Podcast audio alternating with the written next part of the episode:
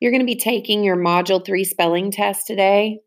You need to make sure on Google Classroom that you look at the front and back of the test form. Uh, your first and last name should be on your paper. Your number should be on your paper. Today's date, 10 24 19, should be on your paper. The spelling list is M3 for Module 3.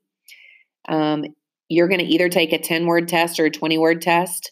You need to make sure that none of your words start with a capital letter. We don't have any proper nouns on the spelling test. Um, and this is going to cover weeks one, two, and three of Module three's spelling words. And um, the back also gives you information uh, that requires you to draw the strategy for a simple sentence and a compound sentence. When I get to that dictation, I'll talk to you about that. Um, I am also going to recommend that you write down how many words are in each sentence so you can go back and count. And remember, in dictation, you're not making up your own sentence. You're not adding to Miss Gregory's sentence. You are strictly writing down my sentence and trying to determine if it's a simple sentence, if it's a compound sentence and needs a comma because it has a conjunction in it and it has two superman sentences in it, um, and what kind of punctuation it needs at the end. Okay. So, word number one put. I will put my hat on before I go outside. Number two, south. I live on the south corner of the street. Number three, square. Um, can you measure the square for the angles? Number four, prove. Did you prove all your answers? Number five, scare. I do not like for anyone to try to scare me. Number six, pause. Please press the pause button while I give you instructions. Number seven, group. Which group are you a part of? Number eight, alarm. Her alarm went off early this morning. Number nine, false. She checked false as the answer on the true false test. Number 10, allow. Will your mom allow you to go to the movies? If you take a 10 word test, you can go ahead and fast forward to dictation. Um, if you take a 20 word test, keep working. Number 11, shampoo. Her shampoo smells like lavender. Number 12, faucet. Please turn the water on the faucet to cold. Number 13, 13 raccoon. There was a raccoon climbing up the tree.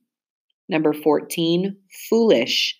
When I tripped over the door jamb, I felt foolish. Number 15, tower. The prince climbed to the top of the tower. Number 16, compare. When you compare two things, you're showing how they are the same or how they are different. Number 17, prepare. My mom will prepare a great meal for me. Number 18, cloudier. It is looking to be cloudier tomorrow. Number 19, weird. That was a really weird answer. Remember, weird is a weird word and it doesn't follow the rule I before E. Hint, hint. Number 20, gear. Macaulay got all of her basketball gear yesterday. When you finish, check over your words, make sure you spelled them correct, correctly. You shouldn't have any capital letters at the beginning of any words or in the middle of any words. You're going to flip your paper over, you're going to draw your simple sentence strategy, which reminds you that every sentence should start with a capital letter, contain subject and predicate, and end with either a period, an exclamation point, or a question mark. And compound sentence is two sim- two Superman sentences put together in the middle with a comma and a conjunction.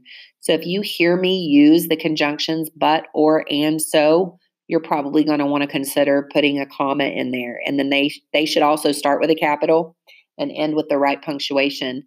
Sentence number one has 12 words in it. Sentence number two has 15 words in it. Sentence number three has nine. Sentence one, you will turn south on Indiana Avenue to go to Taco Villa. You're going to underline the word south. I need you to think long and hard about Indiana Avenue and Taco Villa. If they're naming something specific, Please use your thinking cap and follow that rule.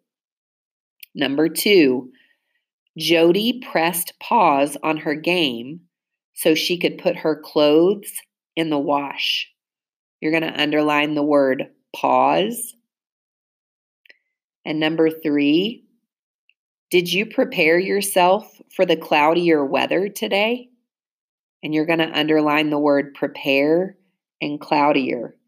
You're going to check your sentence structure, make sure you started your sentence the right way, make sure you finished your sentence the right way. Check to make sure that you spelled your spelling words the same way on the front and the back.